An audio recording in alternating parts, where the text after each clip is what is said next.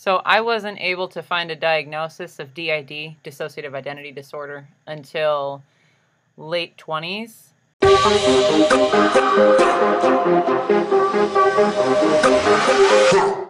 Because some of my parts had actually gone all the way down to Jacksonville, Florida, when I'm from Chicago. And it was just another example of my life where I had dissociated and had no idea how I had wound up in Florida, but there I was in a neurologist's office at the Mayo Clinic. Tricky things, and the more I began uh, speaking more openly on social media, the more I began to realize that, wow, okay, there's a lot of people who have a story like this. That, Right. And that I find unacceptable because if it's up to these psychologists, psychiatrists, various types of doctors to help people like me, then why aren't they able to do so? Right. So that's kind of how we started doing it. Absolutely, and I love that because you know, as a mental health professional myself, I I don't like how things are done. I think we have a long way to go. I think that you know we have to take into account people's stories and identities in order to provide the proper service, and I don't think we do enough of that.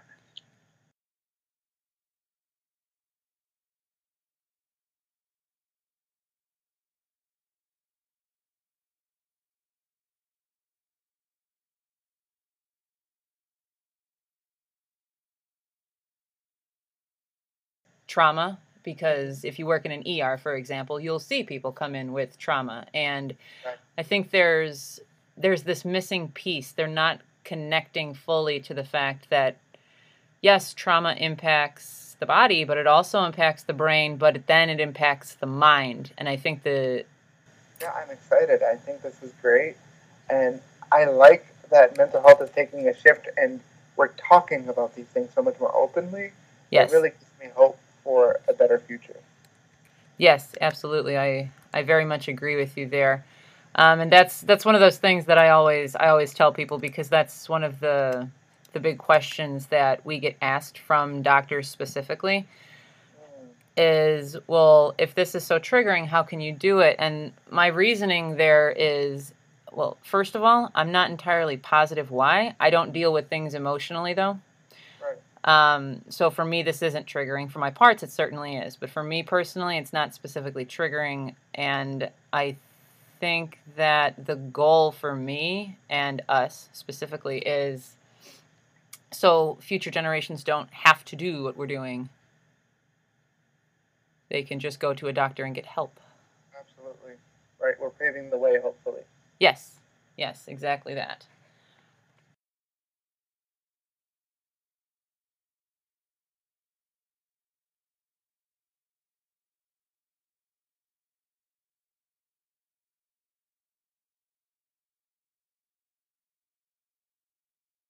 Hey everyone, and welcome back to another episode of the We and Me podcast. This is Erica with you today. We're quite pleased that through the beauty of technology, and as some of you know, I fight back and forth with technology, but we were able to find Jose, and he had this really neat project going, the Phoenix Empowered, that we had come across on Twitter. He is also a holder of a psych degree, and he has studied uh, addiction, which, as some of you know, is something that touches close to home for us. Thank you for joining us today, Jose. How are you doing? I'm doing great. Thank you for having me. I'm really excited to have a conversation. Yes, absolutely. And I love that you put it that way because as our listeners know, we I am one who is very very into conversation. It's one of my favorite things. Well, that's good because I think that's the way to kind of have authentic conver- uh, um, authentic relationships, right? Yeah, absolutely. I am I'm very much in agreement there. So I want to I want to take just a, a couple minutes here for our listeners and have you just share some about your background, your story, go a little bit more in, in detail than I had just done in your basic intro, but tell people about the Phoenix Empowered and why you wanted to get into psychology and mental health work. So I've had a passion for mental health work for 10 years now, and I always knew that this was the field I wanted to go into, and I wanted to quote unquote help people. But then I went to school and I realized that it was a lot more than just helping people. In fact, we don't help people, we don't advise people. It's about going on a journey with people. And then about two years ago, somebody had asked me to speak, and I was like, yeah, sure. You know, I present all the time. I can present research. I can present best practice. Like, we can do that for sure. Uh, and they said, no, we want you to share about who you are as a person. And that took me aback because, you know, as an academic, we're not trained to do that. We're not trained to talk about ourselves. Right. And, yeah. And so that was a struggle. And I, I'm the kind of person when I commit to something, I don't say no afterwards. So I was like, well, now I have to do this. So, so what am I going to do? And, you know, I mulled over it for a while and I said, okay, you know what? Maybe this is the universe's way of telling me that I need to delve a little deeper. And, you know, I had studied identity and it always hit close to home, but never really thought about what it meant. And so, you know, two years ago, I took the stage and talked about what my life was like being, you know, a Latinx man with a disability who also identified as LGBT and the struggles associated with that. It was absolutely life changing. It was like a ceiling that was there that I didn't even know was there shattered. Yeah. And I was like, oh no, there's no way I can go back now. And I found, you know, the beauty of storytelling. And and through that, you know, I decided I wanted to do more and developed this platform, the Phoenix Empowered, which I just launched now in November. That's really exciting. I love hearing about people, where they've come from, the ins and outs of their own personal journeys, why they start doing the things they do. Because I know you said you studied identity, and for me, I think it's more I I've studied more social behaviors. So not specific to someone's identity, whether that be how they themselves would identify. So people people always say, "Well, who are you as a person?" And then they say, "Well, you know, I'm a photographer. I'm a lawyer." You know, they give you their career. And that's that's just one part of the person. Absolutely. And I always found that interesting when people do that it's not that I don't think you, if someone asks you that question, you should say that because that is a big part of your life. If you're working 40, 120 hours a week, that's a huge part of who you are as a person. And then when you take into account why people do the things they do, it's always, that piece is always more interesting to me, the why. Absolutely. I, uh, you know, I live by the philosophy of always find your why. And I work at a college and I tell the students, your diagnosis is one part of you I operate under the assumption that human beings are, you know, so many different identities and different quote unquote labels all intersecting together and working together to create this beautiful, you know, art piece. And so, yeah, I totally resonate with what you're saying. I like the way you said that. Always find your why. That's such a profound statement to me because for me, as some of our listeners know, one of the biggest problems and inconsistencies of my life and one of the most damaging pieces was nobody ever asked why I did something or who they thought was me doing something when in actuality it was one of my parts or alters and I had no memory of it. I just said, I don't remember that, but I believe you. Because I just assumed that people who I recognized as closer to me in my life, why would they lie about that? Mm-hmm but it's such an interesting way of looking at things for me like the always find your why. That's very important. And i mean how do you know someone if you don't know why they do what they do or why they want what they want? I think at this age when we have technology and it's so easy to connect with people it's also so easy to have that surface level conversation yes. and never really delve deeper. Uh, and we need to work on that i think. Yes i i very much agree with that as someone who does not have, well, first of all, I don't have a degree. We were never able to fully commit to college because for me, well, if you sign up for college and you're dissociating through half your classes, I couldn't retain some of the information. Now, mm. that being said, I did I did read and study on my own time, and then when it t- came time for an exam or when it came time for all sorts of different things that you class projects, group projects, individual projects. It became very tricky for me because my life was very messy and chaotic. My identity with DID, dissociative identity disorder, my identity was very fragmented. Mm. Another example of that is I had woken up, come back to, however, people phrase that differently, but in the sense that I had no real idea that I was even taking college classes. I just woke up again in a classroom one time when I was, I think I was about 20, 21. Wow. I didn't even know what college I was at, so that became very problematic. Right. And I think that people who study identity, people who are working through empowerment, people who are asking questions like why, are the ones who are going to make some of the biggest differences in individuals' lives. So that's one thing that I found very interesting about you and what I had seen from your tweets and then the Phoenix Empowered. You know, and and that's actually really really nice and very very comforting because I think one of the things that people don't realize is that when you're working at trying to share identity in a way that everyone can connect to it and empower everyone, it can get kind of lonely because I think people either don't understand it and kind of shut it off or they understand it but tangentially. They're not committed to it. So, as I'm sure you know with your work, I mean, when you're committed to something, it can be kind of tough to get it started. So, I'm in that phase now of building a network and building supports, and it's been pretty awesome. Yes, I can very much relate to that. Before we hopped on the call, I was actually just finishing up another one with a friend of ours who had agreed to come on the podcast. So stay tuned for that, everybody. She's known me for 18 years, and by me, I mean we. She's known us for 18 mm. years. So there's a lot of different ups and downs that she's seen within the relationship, within the identity. She's heard all the different stories, like, well, what do you mean Erica did that? That doesn't make sense. and right, right. there's a lot of different tricky pieces to that. And then when you take into just identity in an individual, mm-hmm. that in of itself gets complicated because people are I'm I myself, I'm not sure. I'm curious to see what your perspective of this is, but for me, I have seen more and more people through the lens, and again, through the lens of social media, but a few examples in my day to day life where there is this struggle of who do I who do I want to be, and then the difference between who do I want to be and who should I be.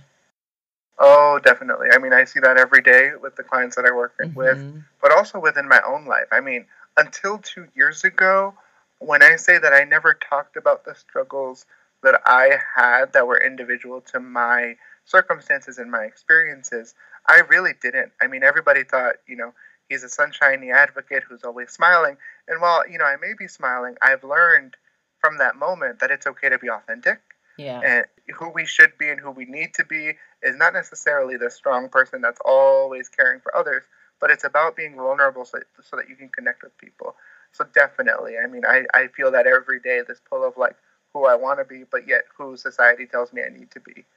Uh, yeah. That resonates with me very much. I can very much relate to that. There's this struggle because I'm a 31 year old white female, right? So mm-hmm. why don't you have kids? What? Uh, when are you having? When are you having children?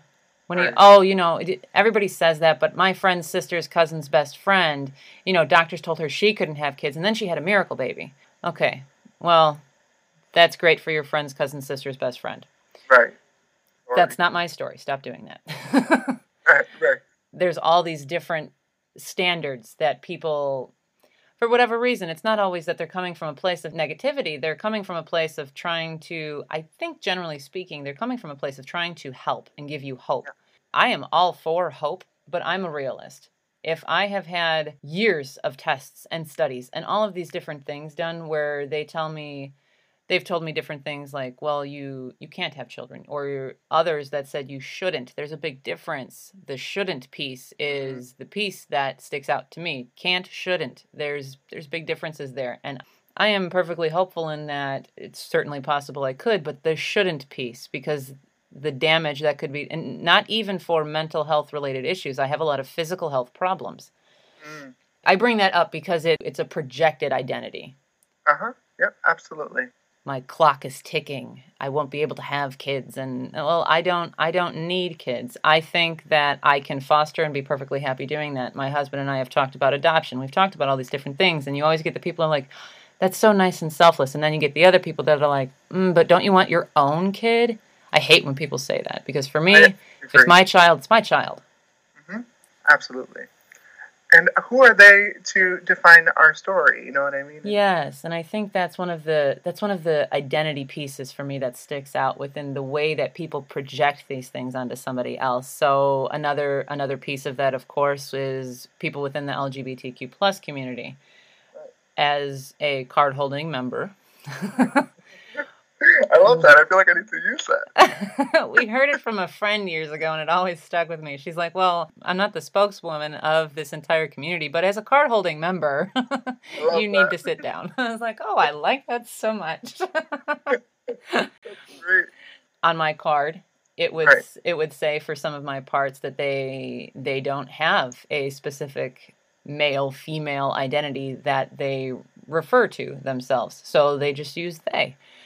Or they use their individual name. And for me myself, I'm bisexual. I have other parts that are as well. I have other parts that are completely anti sexual across the board. Like there is nothing about sex that they want to encounter. Mm-hmm. Nothing about physical contact and anything like that. And again, this goes to some of the pieces of identity. With DID, there can be many varying aspects of that within an individual. So, working on some of these things, I think, is something that a lot of clinicians, because we do have a lot of clinicians that listen to our podcast and read our blog. So, I wanted to kind of touch on some of that a little bit because I think it's important to recognize that, okay, so within someone with DID, you're talking there can be five, ten different types of ways to identify. It gets really daunting for some psychologists, I think, too, but taking it on an individual basis where you're working with the individual part, the individual alter, and giving them some of that empowerment and giving them that encouragement and then talking to them about their whys, I think right. that really helps. Yeah, you know, and actually, that's the perfect segue to tell you a little bit more about what actually is the Phoenix Empowered because I think. Yes, absolutely, do it, that. It, it, it definitely touches on some of that. And and so, like I said, this journey may have started two years ago, but it's sort of grown and fluctuated in that time. Just to give you some context, I actually didn't come out publicly until maybe hmm, like seven months ago. So at that point, okay. even in my talks, like I never, never publicly said like I identify as blank. For me, I just couldn't because there was a lot of trauma there, and so I had to sure. kind of figure that out. But as I started telling my story and as I started to get more comfortable, I realized how I also wanted to find people who understood that experience and then recognize that each experience is also different. Mm-hmm. So the Phoenix Empowered operates under the assumption that you know these cultural traumas and these cultural experiences that each person has is going to make their journey different. Yes. The one the one thing that we can do to kind of unite everyone is to empower each other to tell our stories so that people hear from people that are different from them. And this idea of making us all sort of having that sameness, that humanness of being able to connect. In a perfect world, you know, the Phoenix Empowered is me telling my story of using my identities as a way to say, like, this is my individual story, and I'm going to be vulnerable and share this with you to create a space where we can have a conversation about, well, why don't we share these things? You know, what's stopping communities of color? People with disabilities, people on the LGBTQ plus spectrum. Mm-hmm. Like, what what is stopping us from sharing these stories? And eventually, you know, I'd love to add in other voices and new voices. And part of our mission is also to collect data to inform practices and advocacy and policy. That's fantastic. I was actually going to ask you about that. Are you keeping track of some of these conversations? Is there some sort of research that's going into this data collection? I was going to ask you about that. I have it written down here in my notes. Absolutely. That's a great question. And so, what I'm doing this year, as like the primary first year of, of this platform nonprofit, I'm working on ways to collect data that feel comfortable because I also understand yes. that when you ask people to self-identify yes. on, on various scales and to talk about their experiences, especially in the context of society and things that are happening. For me, the catalyst of wanting to come out happened during Pulse when I realized that I wanted to talk about this and nobody could understand why I was upset. Mm-hmm. And I felt so alone and so lost because my friends tried to empathize but couldn't do it because for them, yes, it was a tragedy. For me, it was an attack on my people. Yes. And so there was that difference and I realized, okay, well, I want to hear more about how are people responding to the things going on in our world, so that we can now create policy and supports to hopefully assuage a lot of that pain and a lot of that concern. So we're looking at ways to do that in a way that feels comfortable, looking at what kinds of questions we want to ask, and then looking at what are we going to do with this data. You know, there, there's so many different things that we could do. We're looking at developing curriculum, which would be super exciting. Very that's my main goal, but also maybe even get some research out there for people to read. You have so much going on. I am so glad you came on the podcast. oh, thank you. I hope everyone's enjoying this episode because there's just these are these are such important conversations because it, you know as we spoke about earlier, it goes to some of the whys, the reasons for needing this information, for collecting this type of data, to do this type of research. This work is necessary. Absolutely, absolutely, and you know it's great because at the same time, while I'm exhausted because starting this up is definitely a lot of work with a full time job, it's also been really exciting to hear people say, like, I want to get involved. Yeah. People have said, like, if you find funding, let me know. I want a job. And so that's very comforting and it really gives you a sense of hope. It reminds you that there are people out there who want to do this work yes. and that we're not alone. And so, uh, in the ultimate, you know, in my dream, the Phoenix Empowered will grow and really become a global platform for people to connect. That's the plan. And so we'll see. And that would be fantastic. Do a quick plug. Tell people um, your mission statement for the Phoenix Empowered, where they can find you, how they can sign up to get further information, a newsletter, or any materials that you have, how they can volunteer, anything like that. Because we have a lot of different people that listen to our podcast and follow us on Twitter of all sorts. So I'm talking like graphic designers, people who do audio work, all sorts of different things that could really help with a startup. Sure, absolutely. I mean, our main mission is to empower communities that have been silenced to rise up and to share their stories to create global change. That is what we are here to do every day. And we do that through storytelling. We're going to be doing that through advocacy and campaigns. We're looking at how do we really dive into every arena, every creative arena, and, and have some fun while we do it. And so I would love to hear about communities that maybe need to be empowered or in ways that which we can empower others. So you can find us on thephoenixempowered.org. We're on Instagram, Twitter, Facebook. And I have to say, we're doing pretty well with social media. We're posting every day, so it'll be fun to definitely engage with the listeners and hopefully build a community. That's what it's all about. Yes, that is fantastic. Thanks for sharing that with everybody. I think some of what you are doing here is just like you're taking it one step at a time. And I think that is such an important way to do it because for our listeners, they know that we have had our hands in a lot of different cookie jars. Yeah. And it all it all starts somewhere. So when you have these realistic goals put into place, when you have this drive, when you have like the big goal and then all these little steps that you're taking to get there, that is and again, from our experience, that is just the best way to go about doing it because then that gets things done. Right. And I mean, I think it's so easy for us to be like, oh, we're not moving fast enough, especially on the day to day. You feel like you're not making progress. But then yes. you have moments where people just say things like, you know, no one's ever said that to me before. I had a moment the other day where I said to someone, I hope you know your light matters. And she said, I'm crying because I don't remember the last time somebody said that to me. And like, that is why I do what I do. And that is why I share my story and get vulnerable because people don't have that chance to be vulnerable. So let's create that space. That's a really important way of talking about it too because the the space uh, we've spoken to many clinicians over the years of, of varying types. Those who are you know working on psych floors and hospitals that are grossly underfunded as well as people on the other end that are doing more private practice psych work and everything in between including medical doctors and one thing that i've heard consistently from the ones that are a bit more informed and working in a way that will help more people. I don't mean to negate the work others are doing. I don't mean it like that. What I mean is that there's there's a different there's a different level. You understand if you go to a doctor, you know who is going to be able to help you and then who is just who doesn't have quite enough knowledge to do so because for anyone who's been to more than one doctor, they've heard the term you're not in my wheelhouse. It's a frustrating thing to be met with. I've been but, there. Right when every time I hear a clinician of any type say the say the phrase hold the space, have the space, that is one that just that's like a red flag for me that like all right, this person is thinking about the individual. This person is thinking about who comes to them and who needs these different types of space. Hmm.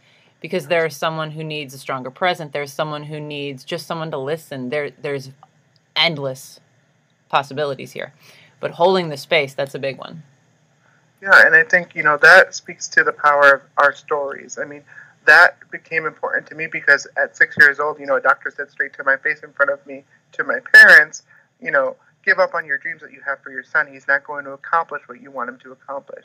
You know, a young kid in a wheelchair is thinking, well, if he doesn't believe in me or if she doesn't believe in me, then why should I do it? Oh my God. And, and that can be really, really hurtful. And it was. And luckily, my parents were like, no, we're stubborn. We're not going to believe Good. in what you're saying. And I tell my parents all the time that they probably changed that trajectory of my life because had they not, I probably would have believed it. And where would I be right now? And so creating that space is something I hold deeply personal. I definitely want everyone who, who comes into my space, who interacts with me, to understand that I want to hear them and That see is- them. Yeah, and see them. Yeah, that is. My God, you know, doctors can be so grossly damaging sometimes, and it. Yep. I am pleased to hear that your your parents were dismissive of that doctor, and that no, Yes. no, we're we're going to stand by our child. We are going to stand behind him, and we are going to help this child do what it is this child wants to do. And, and you know, I'm sure that that person was well intentioned and thought they were Right. doing what was best in preparing my parents for our reality. I think we're missing a big piece of what are what are we doing about the potential for the person? Uh, why are we Yeah. putting them in this box? Right, disability does not gate possibility. Right, I like that. I like that. You have these great sayings. I'm just going to write these down. Thank you. I'm something of a wordsmith. I enjoy words. I do too. Uh, I, I really, truly do. One of the most fun projects I've done so far is I actually got to co-author a book of poetry, which was really, really fun. Oh, in. very exciting. Yeah, so I love words. I'm with you. Yeah, I think I think okay, so words words are the biggest way we communicate, right? So people talk about how um, and again, I'm going to bridge the gap here to identity, so bear with me. But people talk um, there's like a little nursery rhyme and I'm not uh, sticks and stones may break my bones, but words can never hurt me. Pardon my French, that's bullshit. Absolutely. words and intention are designed to do harm. Mhm. Yep. So, a broken bone, that's going to heal. A fracture, that's going to heal. A dislocation, it's going to heal. I've had all of those things. Two very, very many bones and muscles and tendons and all these different things that have been damaged within my physical body. They healed. The memory's still there, though. Oh yeah, definitely. Uh, yeah, I've I've been there where you know n- no surgery, no pain is is the same as as what it's like to have to live with that sort of internal dialogue Yes. of what people tell you all the time. Yes, and then when it's coupled with people doing it all the time, there is there's an argument to be made for when an individual incident of bullying occurs, then sure. That, you know, you can you can get past the the hurt of the words. Yeah. But if it's all the time, like if you are one of those high school students that is just trapped in this never-ending cycle of bullshit because people are cruel, then the people around you need to create a safe space Yes. the the friendships you do have, the friendships you're able to make, the connections that you make with with teachers or school staff or your relatives, your family, your siblings. Having those safe spaces that is what creates stability. That is what can assist someone in overcoming the damage of words. Right. And and I think once you get to that point where you have that safe space, then comes another choice which may be equally as important. You know, what do you do with that experience? Yes. You can you can choose to allow it to and excuse me for using the word, but empower you Mhm. to to share that story and to share who you are and to maybe make a difference in the lives of others or you can use it as a way to hold yourself back and then you're doing a disservice to yourself so we each have a choice to make Yes, and I think that sometimes that particular thing is difficult for people to hear because of the space that they are currently in. absolutely But Jose's right. And we've spoken, for those who've listened to the podcast before or seen some of our tweets, we've spoken with Erez from the Sheck Check about this before too, is the personal responsibility aspect of that. The pain that was caused to you, this is not blame, this is the choice that you make. You, and again, not that the damage that was caused is your fault. I'm not talking fault. I'm talking what you can do to protect your own identity what you can do to protect your individuality, what you do to protect who you are as a person and your own safe space. If you are in interacting with people that are damaging the safety of your space, whatever that means for you, whether it be physical abuse, whether it be psychological damage that they're doing over and over and over, and they just laugh it off like, oh, I'm just joking. If you've brought up that it is damaging, you got to create a safer space for yourself. And it does come down to choice in a lot of instances. And again, not easy choices. I would say more often than not, these are not easy choices. They are complex. Relationships are complex. People, complex. But it comes down to the choices of, okay, this is what I need to do for the benefit of myself. And then I can begin to perhaps help other people. Right. And I think, you know, sometimes you don't make that choice alone, especially in right. situations of physical and emotional violence. You need that support to help Absolutely. you. Yes. Right. Always create a plan. And I think the next choice is the choice that you get to decide after you're free. Yeah. After you've set yourself free, you get to choose how you get to live your life and yeah. what impact you want your story to have. You get to define yourself, which is the exciting piece. And that's sort of where I'm at, and that's how this project was birthed. And I'm really excited to keep defining and hopefully help others define themselves. I'm really looking forward to see what it is that you're going to be doing here in the future. I am. I don't want to use. Me too. yes, of course, and the, yeah, when you're when you're, pardon the pun, but when you're still in the ashes of developing the full phoenix, it gets tricky and overwhelming. Oh, yeah. We're still rising. It's okay. it's still rising, right? but it's it's encouraging to see. It's encouraging to see people taking these different pieces of their own stories and then people like you, Jose, who are moving forward with various traumas from their own past and then working with working with the communities who are being ignored. That is just a big piece of work that needs to be done. Yeah, and you know, I think that kind of work requires you to get in the trenches. Yes. So it's, it's not just I'm telling my story and and here you go, you're empowered. It's okay, I'm telling my story, but now let's have a conversation. And yeah. let's actually get down on the same level and talk about why is it hard for us to tell our stories. Let's let's just be human for a second um, and put in the work. And I'm really excited to really get to enter communities and enter that space and see what that's like. Absolutely, yeah. I think So apologies for using the word absolutely so much, but I absolute I have an absolute degree of agreement here. so apologies again for the repetitiveness. However, yeah. it is an absolute that I I am agreeing with what you're saying. There is there is a lot of work to be done and but there's people doing it and i think that should be encouraging right. for people there's people like jose who are creating the phoenix empowered who are creating these different types of organizations they're creating these different platforms of safety and a safe space where you can you can come and you can identify with another person who gets where you're coming from and i think that I was just speaking with someone else the other day too, Brianna Moss. She's from the south side of Chicago. That's where we grew up.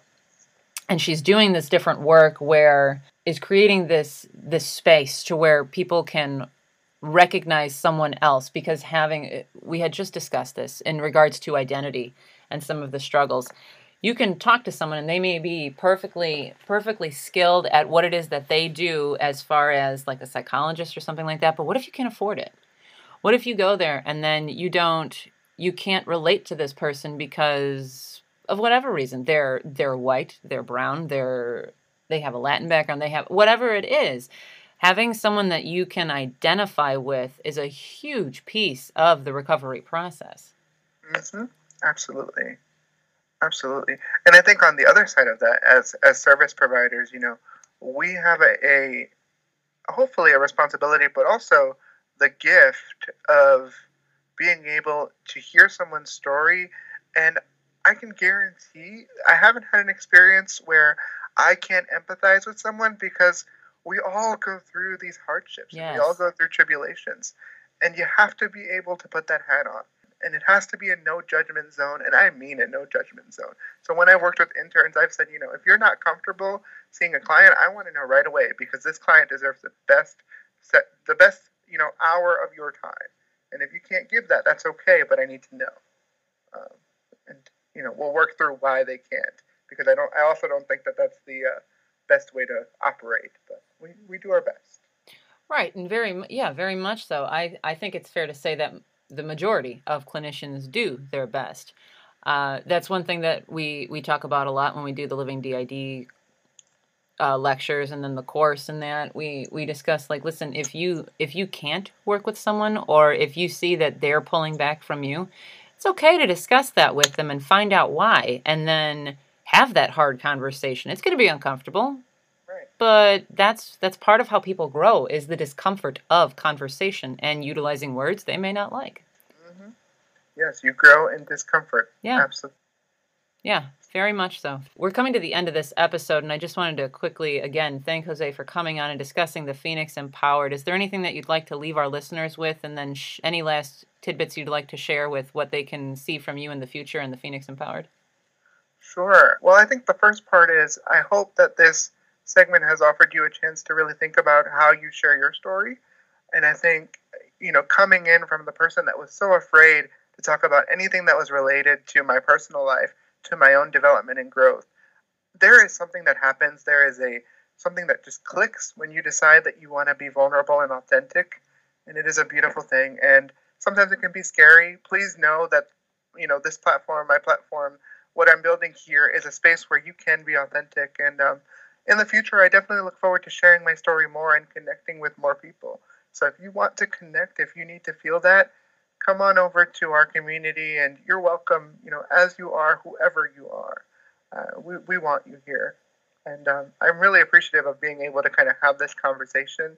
It's not very often that I get to just sit and talk to someone who understands. So I'm very grateful. Thank you. Yes, of course. I'm, I'm thrilled you were able to come on. And I think what we're going to have to do for those listening who've enjoyed our conversation with Jose, we're definitely going to have to have you on again, maybe in like a six month or a 12 month segment to do like a check in and see where the Phoenix Empowered has gotten to. Oh, you, you better believe it. I'm in. Sounds good. We will definitely be keeping in contact and we'll see you on Twitter. For sure. All right. Thanks again to Jose from the Phoenix Empowered for coming on the We in Me podcast. Thank you again to all of our listeners. We hope you enjoyed this episode and please stay tuned for a check in in a few months with Jose and seeing where he's grown the Phoenix Empowered. Thanks again, everybody, for listening, and we will see you next week.